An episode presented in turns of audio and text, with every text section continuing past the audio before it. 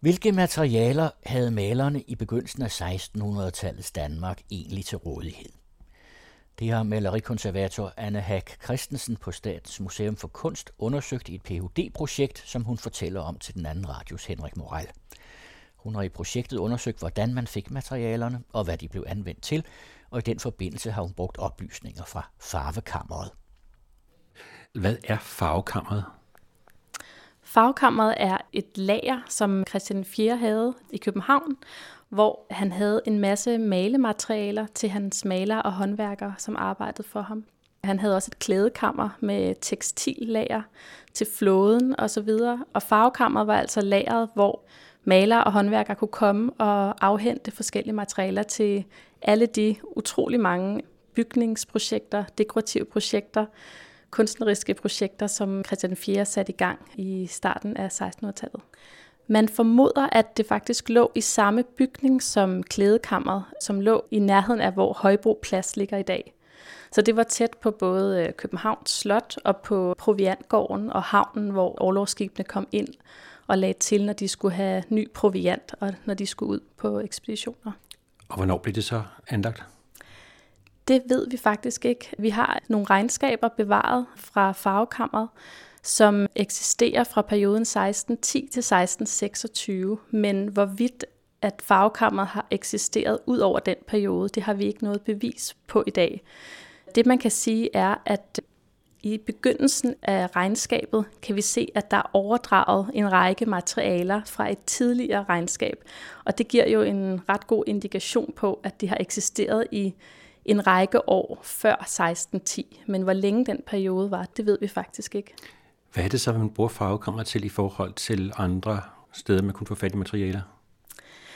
De her ret unikke regnskaber har givet os en idé om, at det var vigtigt for kongen at have det her lager af materialer. Det var ikke tilstrækkeligt, at de bare gik ned på apoteket hos købmanden eller urtekrammeren og købte materialerne undervejs i de forskellige projekter. Det var vigtigt for kongen at have det her lager, således at han var sikret, at der var de materialer, der skulle til til alle hans håndværkere og malere, til alle de her projekter, han havde gang i.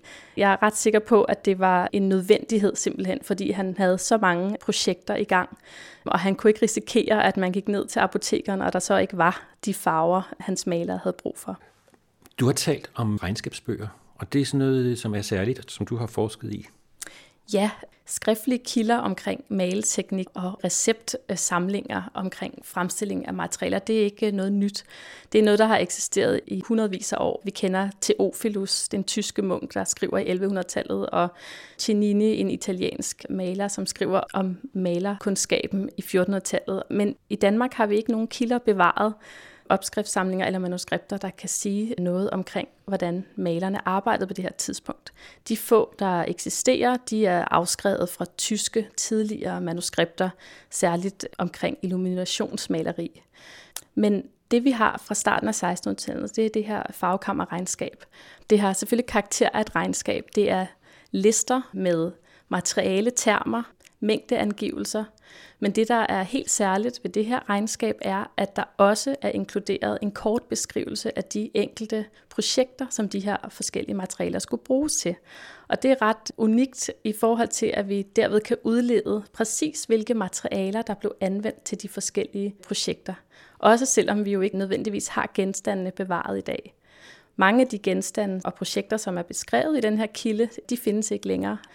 Det var større og grovere projekter, ofte kortvarige projekter, som ikke var meningen skulle bevares for eftertiden. Og det gør jo kun kilden endnu mere unik i forhold til, at den giver os, hvilke ressourcer, som hoffet valgte at bruge på de her forskellige dekorative tiltag.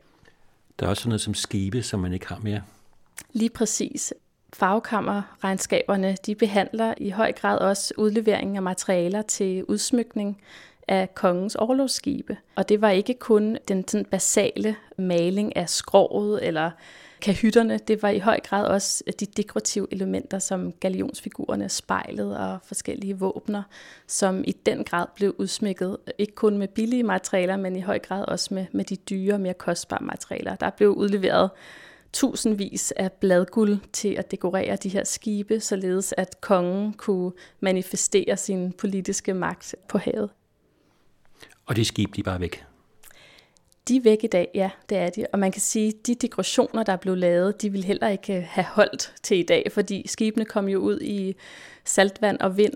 Det kan vi også se fra regnskaberne faktisk. De kom tilbage og blev gendekoreret, før de skulle ud igen. Det har været kortvarige dekorationer.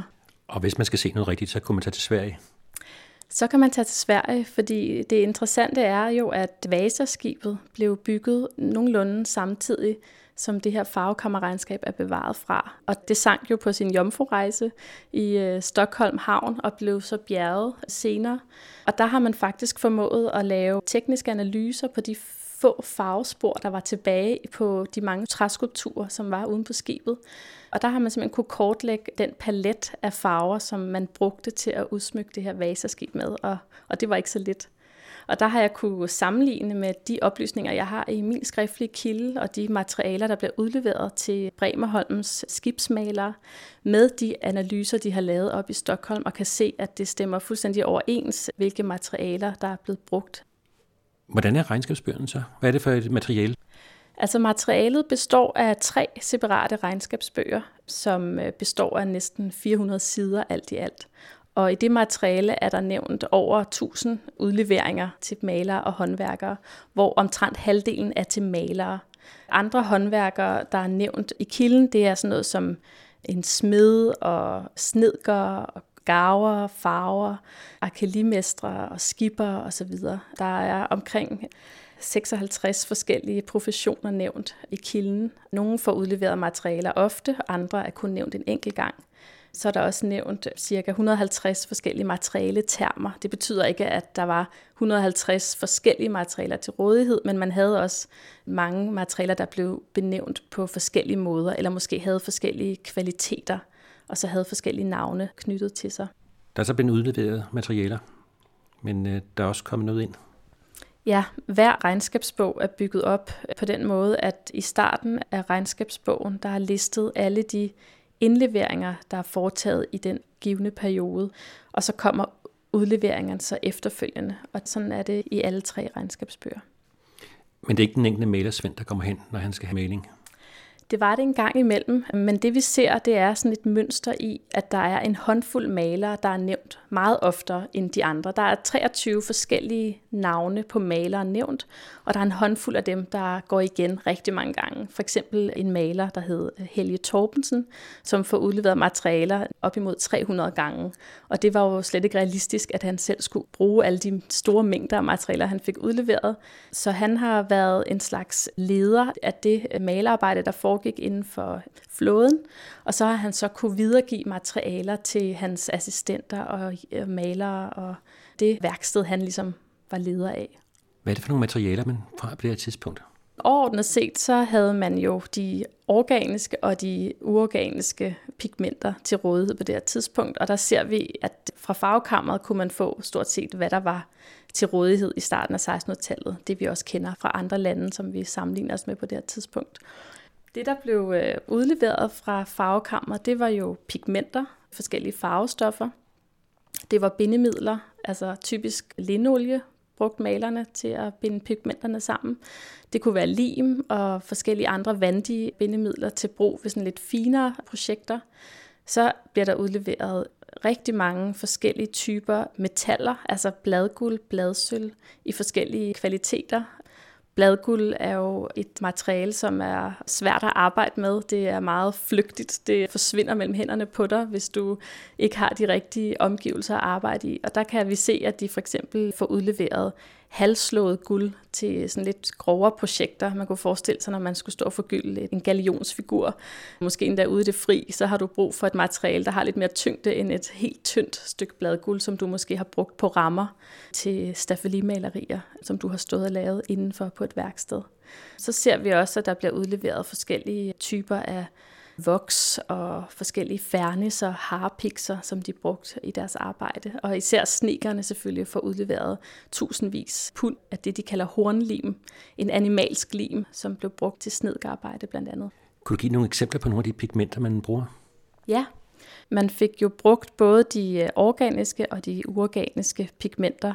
Af de uorganiske kan vi nævne, altså inden for de blå for eksempel, så var smalte et af de pigmenter, der bliver udleveret i stor stil. Det var også et ret billigt blåt pigment i forhold til azurit og ultramarin, som er de to andre benyttede pigmenter på det her tidspunkt. Jeg tror bestemt også, at den udbredte brug af smalte i farvekammeret afspejler den type af projekter, som materialerne blev udleveret til. Man ville ikke påføre et dyrt blåt pigment udvendigt på et skib, for eksempel.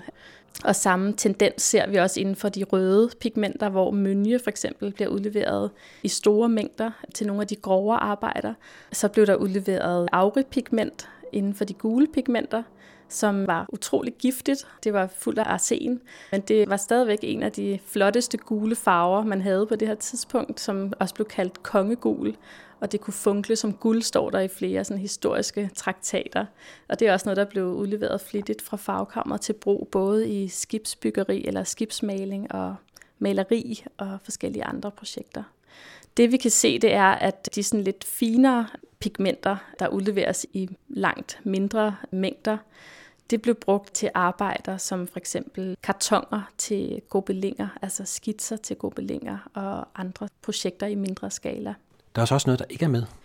Ja, hvis vi kigger på, hvilke blå pigmenter, der var til rådighed fra farvekammer, så har vi smalten, azuritten, indigo, men der er et blåt pigment, der også blev anvendt på det her tidspunkt, som ikke blev udleveret, og det er ultramarin. Og det var jo en af de dyreste og mest kostbare farver, der blev udvundet af lapislazuli-stenen, som man fandt i det, vi kender som Afghanistan i dag. Og den ser vi ikke øh, listet i regnskaberne. Og det hænger formentlig sammen med den type af projekter, som de her regnskaber hovedsageligt refererer til, nemlig de grovere dekorationsarbejder. Men selvom der også er portrætter og staffeli-maleri nævnt i kilden, så er ultramarin ikke et af de materialer, der bliver udleveret. Og det kan sagtens være, fordi de her øh, staffelimalerier ikke skulle indeholde ultramarin, men man kunne nøjes med azurit eller smalte eller indigo. Men det var et dyrt pigment, som ikke blev brugt særlig ofte. Fra en lidt senere periode i Christian 4's regeringstid ved vi fra andre kilder, at hofmaleren Karl van Mander får særlig kongelig tilladelse til at tage til Nederlandene og hente ultramarin hjem til et bestemt maleri. Så det var noget helt særligt. Hvor har man så fået de pigmenter og øvrige materialer fra? Hoffet skulle ud og købe alle de materialer, som farvekammeret skulle udlevere, og der gik de typisk til de lokale apotekere, urtekrammer, købmænd, som var dem, der handlede med de her ting på det her tidspunkt. I forhold til andre europæiske byer og lande, så var det jo et lidt mindre marked, vi havde i Danmark. I Venedig havde man øh, Vente Colori, som var de italienske specialiserede farvehandlere. I Holland hed de Færfkobers, sådan helt specialiseret specialiserede handlende med de her materialer. I Danmark var det apotekerne, der typisk stod for handlen med malematerialer. Det er heller ikke så mærkeligt, fordi mange af de materialer, der blev brugt, og pigmenter, der blev brugt i maleriet, blev også anvendt inden for medicin og lægemedikamenter. Andre kilder til øh, øh, handel med malematerialer på det her tidspunkt. Vi ser for eksempel i farvekammerregnskaberne, at kongen nogle gange bestiller ting direkte fra sine toller op i Helsingør.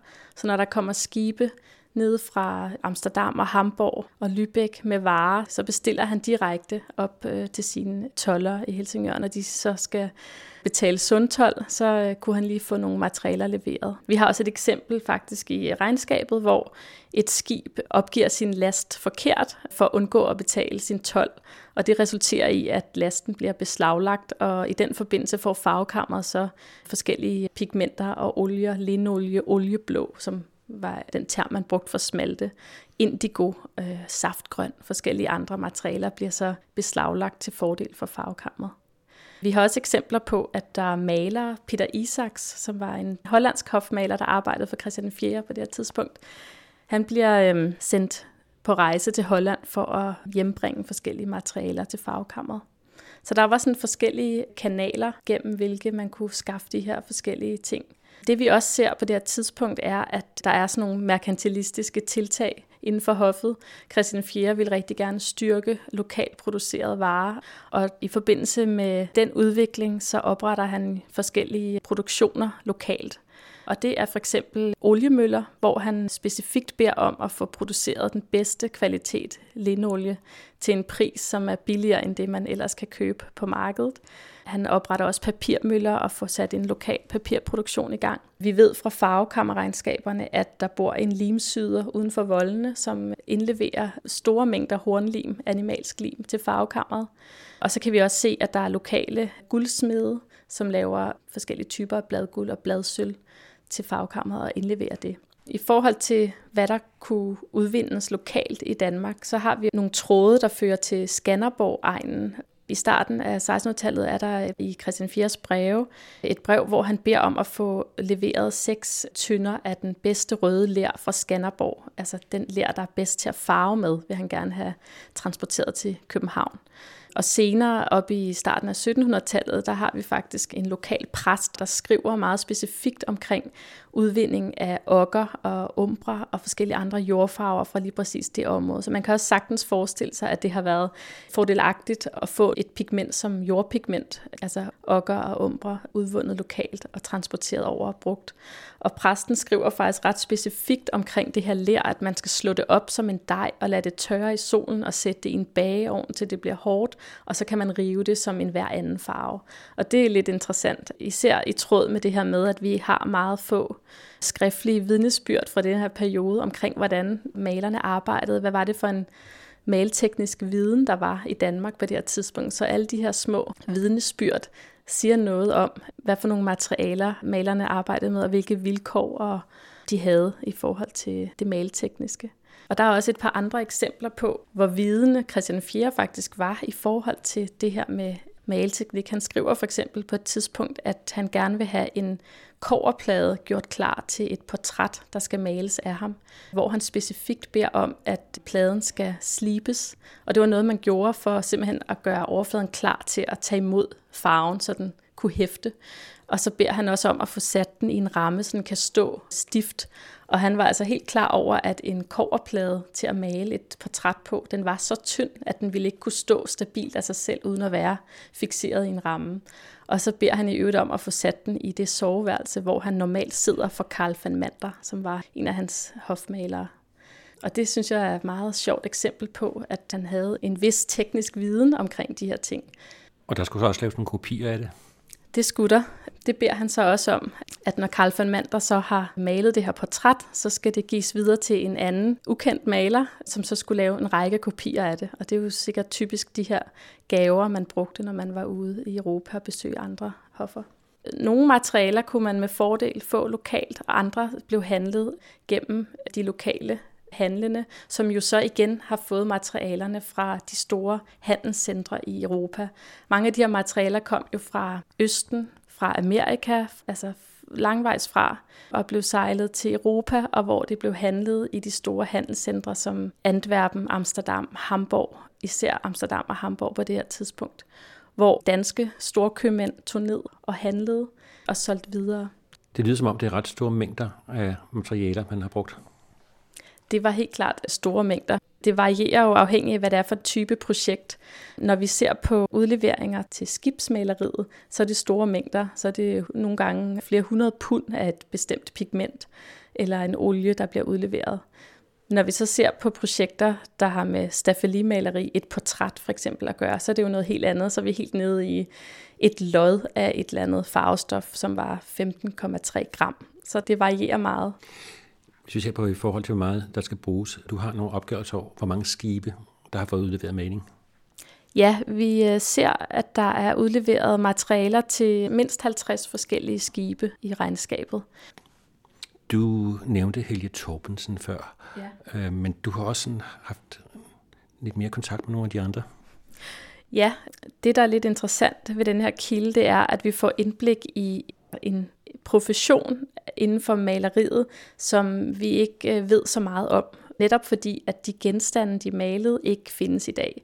Vi ved en hel del om forskellige staffelimalere på det her tidspunkt, men øh, de her øh, håndværksmalere, dem ved vi ikke særlig meget om. Og der kan man sige, at kilden giver et indblik i også den arbejdsfordeling, der var blandt malerne på det her tidspunkt. I fagkammerregnskaberne har vi, som jeg nævnte tidligere, Helge Torbensen, som stod for skibsmaleriet. Det må man sige var den grovere del af malerfaget på det her tidspunkt, hvor store mængder blev brugt til store overflader. Så har vi også en maler nævnt adskillige gange i øh, fagkammeret regnskaberne, som hedder Didrik Moll. Han var sådan en lidt anden type maler. Han øh, stod for de mere dekorative projekter. Han får udleveret en lidt mere øh, bred vifte af materialer til hans projekter. Han står for eksempel for at male interiørdekorationer på Rosenborg Slot, Frederiksborg Slot. Han øh, laver de her kartonger til gobelingerne. Han dekorerer skueretter, de her store retter, der skulle dekorere bordene ved store festligheder, som blev bygget i papmaché og voks og kridt og så videre, og som så blev dekoreret med pigmenter og bladguld bagefter. Han stod også for at male og dekorere de her fyrværkerifigurer, som øh, man byggede også ud af papmaché til store festlige begivenheder, bryllupper, barnedåb, hyldninger og kroninger osv., hvor man lavede de her store fyrværkeriopsætninger. Sådan et fyrværkeri, hvordan ser det ud? Vi har nogle illustrationer bevaret i forskellige ældre manuskripter af, hvordan nogle af de her fyrværkerifigurer, de her elementer, der indgik, de her tredimensionelle elementer, der indgik i de her festligheder, hvordan de har set ud. Der findes også øh, manuskripter fra 1600-tallet omkring, hvordan man producerede den sådan mere kemiske side af fyrværkeriet. Men øh, det vi faktisk ikke rigtig ved noget om, det er, hvordan de her figurer har været udsmykket. Og det er her fagkammerregnskaberne kan give et ret eksakt billede af, hvilke ressourcer man anvendte i forbindelse med de her opvisninger. Og det var jo ikke kun øh, fyrværkeri, det var jo musik og dans og balletter og alle mulige andre kunstformer, der blev sat sammen i forhold til de her festlige begivenheder.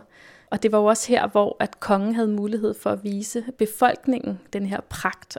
Der er i regnskaberne en række udleveringer til en bestemt og kendt begivenhed, nemlig hyldningen af den udvalgte prins i 1610. Og der øh, siger regnskabet sådan helt præcist, at Didrik Moll får udleveret materialer til at forgylde, male og udstaffere det fyrværk, som kongen har lavet forfærdige, som skal bruges til den unge prins hyldning i København. Og det er jo rigtig spændende at få en fuldstændig øh, præcis angivelse af, at det er altså både involveret forgyldning, maling og udstaffering, altså dekorering, og lave en skulptur. De var typisk lavet af papmaché, og så øh, påførte man dem alle mulige farver, og altså også bladguld, selvom at de jo skulle gå op i røg kort tid efter, de var blevet fremstillet. Dietrich Moll udgør den mere sådan dekorative maler, altså dekorationsmaleren, hvor Helge Torbensen virkelig er en håndværksmaler. Og så har vi også øh, en enkelt staffelimaler nævnt i regnskabet, Søren Kær, som var en af Christian IV's hofmalere. Og han er som sagt den eneste i regnskabet, som udfører finere maleri, altså portrætter. Der bliver refereret til, at han udfører portrætter og stykker. Og stykker, det var ofte alt det andet. Det kunne være alle mulige andre typer genre maleri. Omkring 1600 ser vi denne her forskel i malerfaget, hvor vi har portrætmaleren, som bliver ofte refereret til en kontrafejer, og så har vi sådan den mere håndværksmæssige maler. I Holland på det her tidspunkt har man faktisk en titel til den type maler. Man kalder dem hofschilders, altså grovmaler, eller schilder med et rote øh, kvast, maleren med den store pensel. Så det var meget mere tydeligt allerede på det her tidspunkt i Holland, at man havde de forskellige malere. Men øh, herhjemme, der kalder man dem altså bare kontrafejer eller maler. Og når du nævner Holland, så er det et ret vigtigt område. Ja, Danmark på det her tidspunkt var jo meget præget af de tendenser, der foregik både i Holland og Tyskland. Og de fleste af de malere og håndværkere, som Christian IV brugte, blev jo inviteret eller importeret fra Holland, netop fordi der var simpelthen ikke øh, de malere, der skulle til herhjemme, og kvaliteten var heller ikke efter, hvad Christian 4 gerne ville have. Så der blev hentet malere og håndværkere fra både Tyskland og Holland øh, til Danmark på det her tidspunkt i stor stil, for at udføre de forskellige arbejder det var jo ikke kun øh, maler, altså håndværkere og maler, han fik hertil fra udlandet. Han importerede også stakkevis af malerier til at udsmykke hans slotte, fordi produktionen herhjemme ikke var tilstrækkelig. Et godt eksempel er Vinterstuen på Rosenborg Slot, som er udsmykket med tavlemalerier fra Antwerpen, som han bestilte specielt til det rum. Men hvad med sådan en som Søren Kær? Var han en kvalitetsmaler? Det var han på det her tidspunkt, ja. Han var øh, en af de få fastansatte staffelimaler under Christian 4. Vi ved, at både han og Didrik Moll og Helge Torbensen fik en årlig løn. Det ved vi fra, fra andre kilder. Og det siger jo noget om deres tilhørsforhold og den kvalitet, der lå i det arbejde, de udførte. Vi ved også, at Søren Kær var med til at lave en række store lærredsmalerier til Rosenborg-serien, en serie af store lærredsmalerier, som Christian 4 bestilte i starten af 1600-tallet til at udsmykke den lange sal på Rosenborg Slot. Og der ved vi, at et af dem, af dem, der er tilbage, der er cirka 15 tilbage ud af de oprindelige 30 malerier i dag, hvor vi ved, at øh, et af dem er af Søren Kær. Og der er det rigtig interessant at gå ind og sammenligne de udleveringer, der blev lavet til Søren Kær, og så kigge nærmere på denne her serie af malerier. For det, han får udleveret, det er blandt andet ret store mængder af røde pigmenter, jordfarver, og det vi ser i den her serie af malerier, som vi også har lavet nogle undersøgelser på, er, at øh, størstedelen af dem er malet på mørkerøde grunderinger. Og det er jo en strømning, der sker på det her tidspunkt op gennem Europa, at man går fra de lyse hvide grunderinger til de farvede og røde grunderinger. Vi ved også, at Søren Kær har rejst i Europa. Han blev sendt afsted af Christian 4. både til at formentlig at være elev i en periode hos Peter Isaks i Amsterdam, men han har også rejst ned i Italien. Så det er rigtig spændende at se på, hvad for nogle teknikker og materialer han har taget med til Danmark og hvor han har fået sin inspiration fra til den måde, han maler på. Og når du siger grundering, så er det det underste lag, der er på maleriet?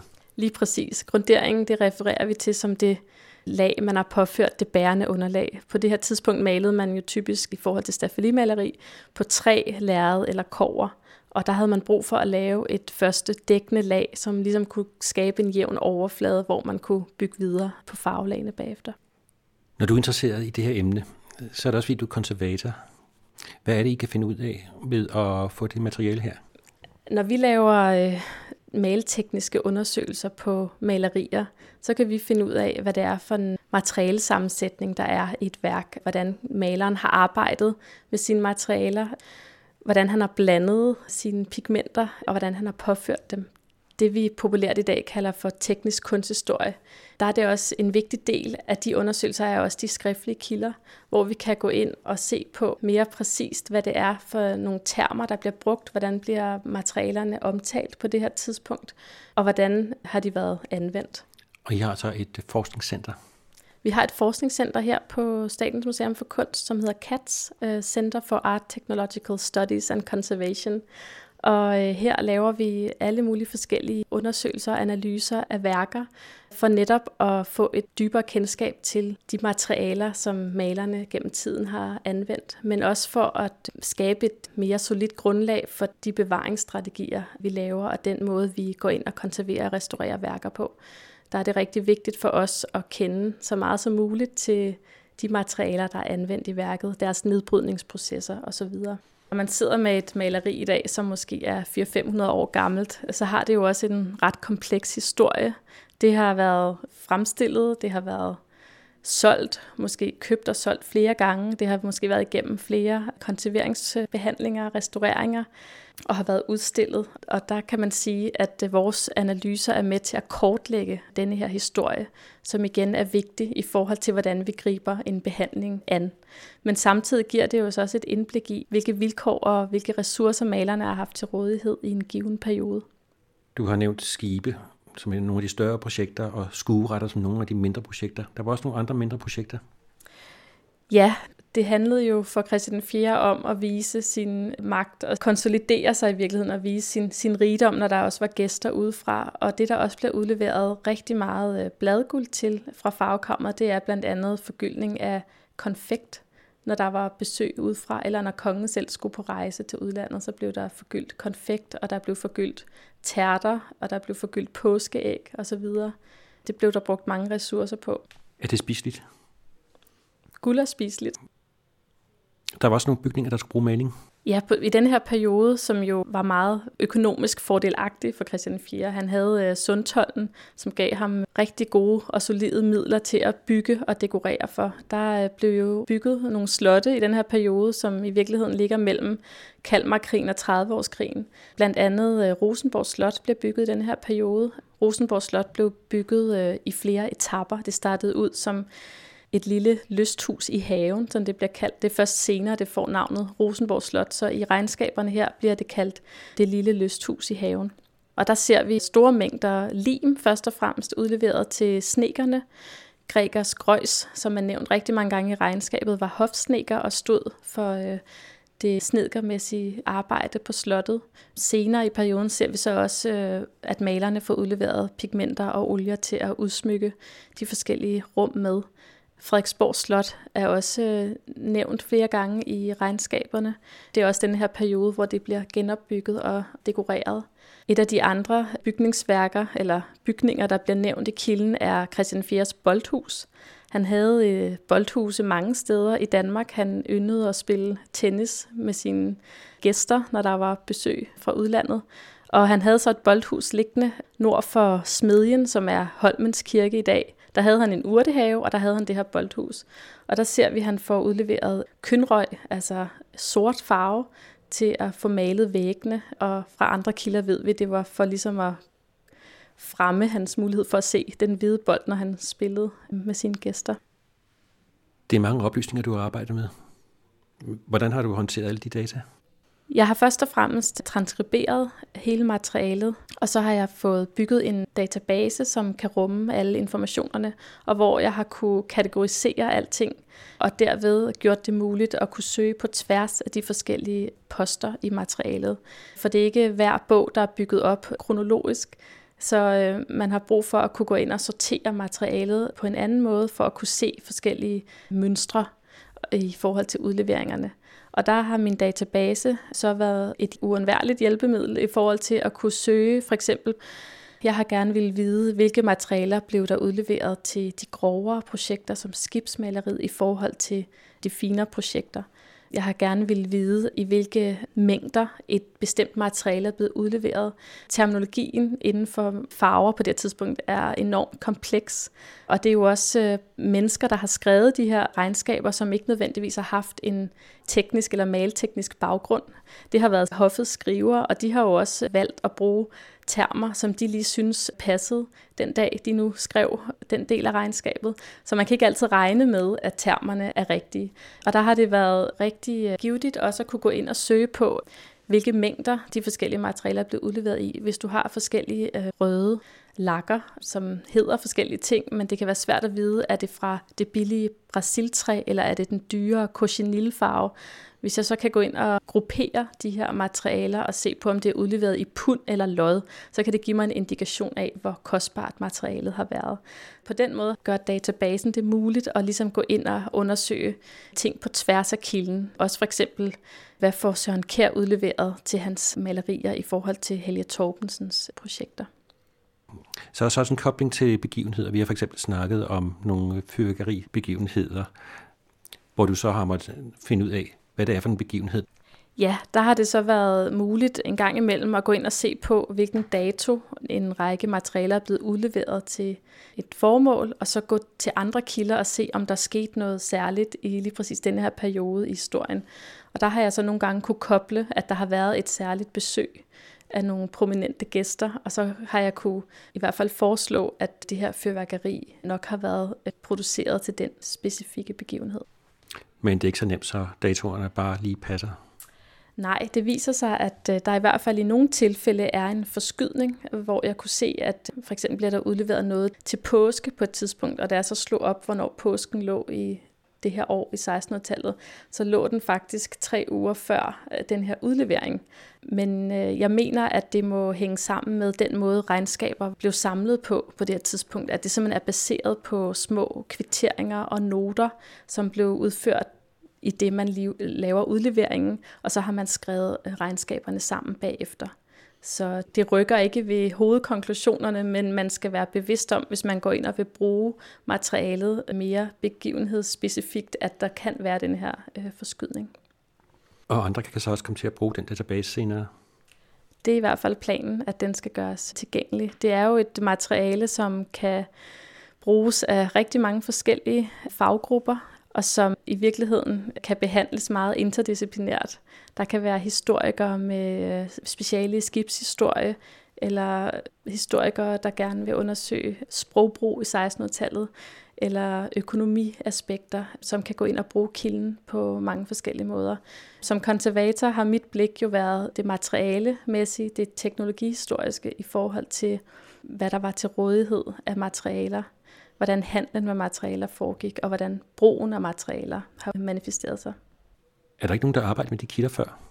Jo, i 1955 blev der udgivet en artikel omkring farvekammerregnskabet af Kirsten Weber Andersen, som havde kigget på, på dele af regnskabet.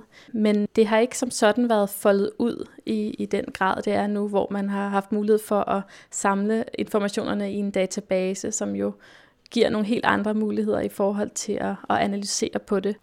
Man har tidligere haft en idé om, at det her regnskab udelukkende refereret til Bremerholms skibsmaleri og, og ikke nogen andre typer projekter, og har ligesom placeret regnskabet som værende udelukkende lister af materialer til skibsmaleri. Jeg tror ikke, man simpelthen har været bevidst om alle de andre typer af informationer, man har kunne finde i, i regnskabet. Og der har så også været en forsker, som har skrevet, at sådan var det, og så har man så fra en anden side bare refereret og så afskrevet det. Ja, det ser sådan ud. Hvad er der andre kilder til øh, det område? Altså andre kilder til øh, materialehandel på det her tidspunkt, det kunne for eksempel være det store Sundtol-regnskabsmateriale, som findes for øh, flere hundrede år, og som man er godt i gang med at både digitalisere og transkribere nede i Holland. Man kan gå ind og søge på regnskaberne på nettet. Udfordringen med sundtolregnskaberne fra den her tidlige periode i 1600-tallet er, at man øh, ikke på det tidspunkt noterede, hvor skibene skulle hen kun hvor de kom fra. Det er jo også en interessant oplysning i sig selv, men man har ikke ligesom hele vejen. Men der, hvor de bliver interessante, det er, når vi har en liste over, hvad der bliver registreret i Helsingør, når de i det mindste passerer sundet. Og hvis det er et dansk skib, så har man en mulighed for at antage, at det er på vej til København. Lige præcis. Andre kilder til viden om materiale, tilgængelighed og handel på det her tidspunkt, det er for eksempel sådan noget som købmandsregnskaber og opgørelser over dødsbo, for eksempel når et lager skulle opgøres hos en, en apoteker. Det er også på det her tidspunkt, at den første apotekertakst udkommer i Danmark øh, i 1619 på øh, baggrund af de tendenser, der sker i Tyskland, hvor man har en længere historie af apotekertakster. Og en apotekertakst er?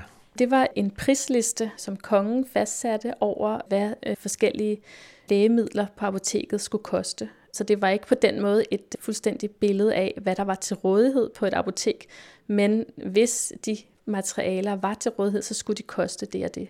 Og det er faktisk et rigtig interessant supplement til fagkammerregnskaberne, hvor vi slet ikke har nogen priser nævnt. Eller det passer faktisk ikke helt. Vi har få materialer, som bliver nævnt med pris, og det er pensler og kridt og øh, kønrøg, altså et sort pigment.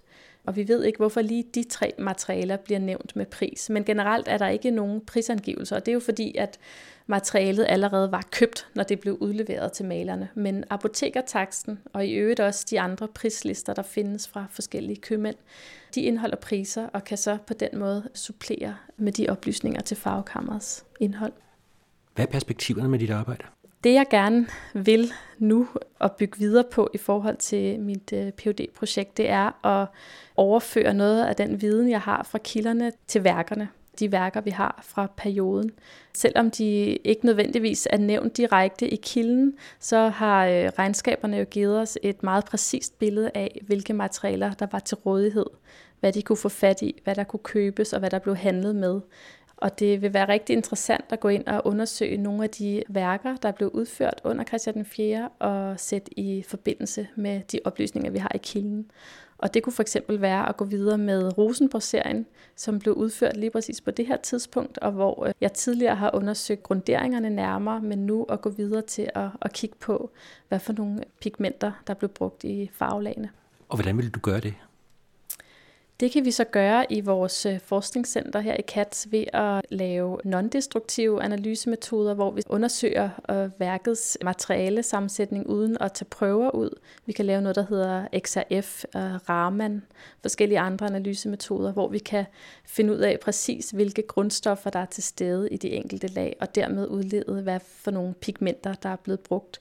Vi kan også tage bitte små prøver ud, såkaldte farvesnit, som vi øh, støber ind i en lille klods og sliber, og under mikroskop kan vi så se lagene, og på den lille bitte prøve, som er mindre end et knappenålshoved, kan vi så gå ind og lave noget, der hedder scanning elektronmikroskopi, hvor vi igen kan se, hvilke grundstoffer, der er til stede i de enkelte pigmentkorn, og så finde ud af, om det var azurit, om det var smalte, om det var mønje, om det var aurepigment osv.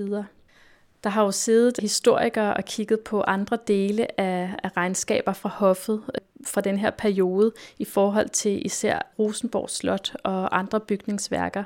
Og det ser ikke ud til, at de har været bekendt med farvekammerregnskaberne, så det næste skridt kunne også være, at man gik tilbage til de kilder, rentekammerregnskaberne, og kiggede på de forskellige øh, kontrakter og betalinger, som står i de regnskaber, og prøve at koble det med nogle af de projekter, der er nævnt i øh, fagkammerregnskaberne, så man kan bygge videre på den eksisterende forskning med det nye. Udsendelsen var tilrettelagt af Henrik Moral og en del af serien Museer skaber viden.